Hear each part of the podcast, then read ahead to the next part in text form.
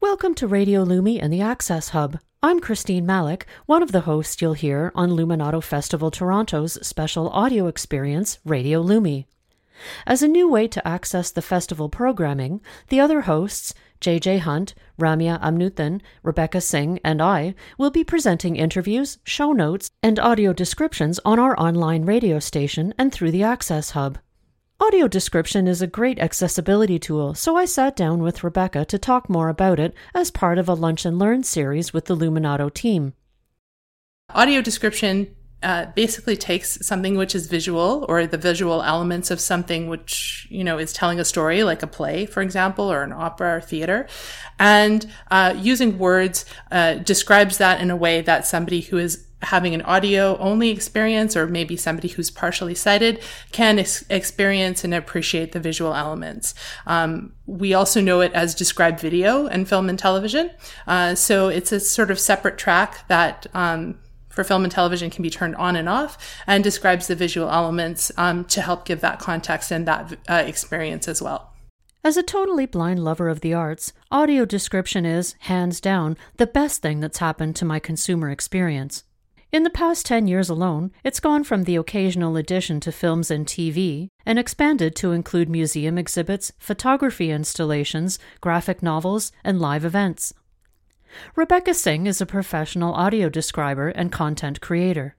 It requires a performance element, especially in live theater. Uh, so there's, you know, you have to know about timing. It helps to understand um, what's happening in the theater world, how rehearsals work, what a stage manager's space is, and, and to be respectful of the process itself. But then it is also really important to understand how to tell a story and, and how, you know, like good lighting, you can, you can add to, or you can integrate yourself in, in, in that story without taking away or pulling somebody out of it. And the other thing that's, uh, that's important is there's this writing aspect of it. So there's a, really a love of language. The increased availability of audio description broadens the world for people who don't experience things visually.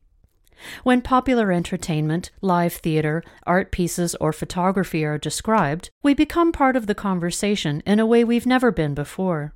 I think there's a certain sensitivity that comes up. Like, for example, if the pieces if the piece is a comedy and I have to re- leave room for laughs, for example, that's one instance where I'm very conscious of that. And so, in terms of actually writing the descriptions and preparing my delivery, like how fast would I say it, or when might I have a moment to say something, or um, what do I need to do to make sure that the people listening to me will get the joke?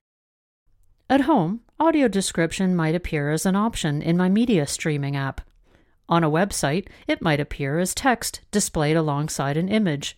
At a parade, there might be an audio describer with a megaphone. Here's what might happen at a performance space. You, as the as as a person coming to the show, would would come in. Uh, you would most likely be seated a little bit early. You would get a headset, and I would be uh, up sitting uh, in a booth um, somewhere where my speaking won't necessarily uh, distract the stage manager or um, you know the person who's running the lights or what have you and where i can actually hear what's happening on stage. So i can hear the lines so that i can get my cue lines. And before the show actually begins i will read to you um, an audio introduction that i've made that describes as much as i can describe about the show without giving things away and without having to give you like descriptions, for example, of the set in the middle of the action. So I try and like give you like a primer. I'll talk about, um, I'll talk about set, costumes, props. I'll describe the actors or the, the performers, the dancers, for example. I might give, um, I, I might give you a sample of the program notes. So just to kind of give you the same experience of, uh, you know, descriptions that might be written in terms of the themes um, of the work.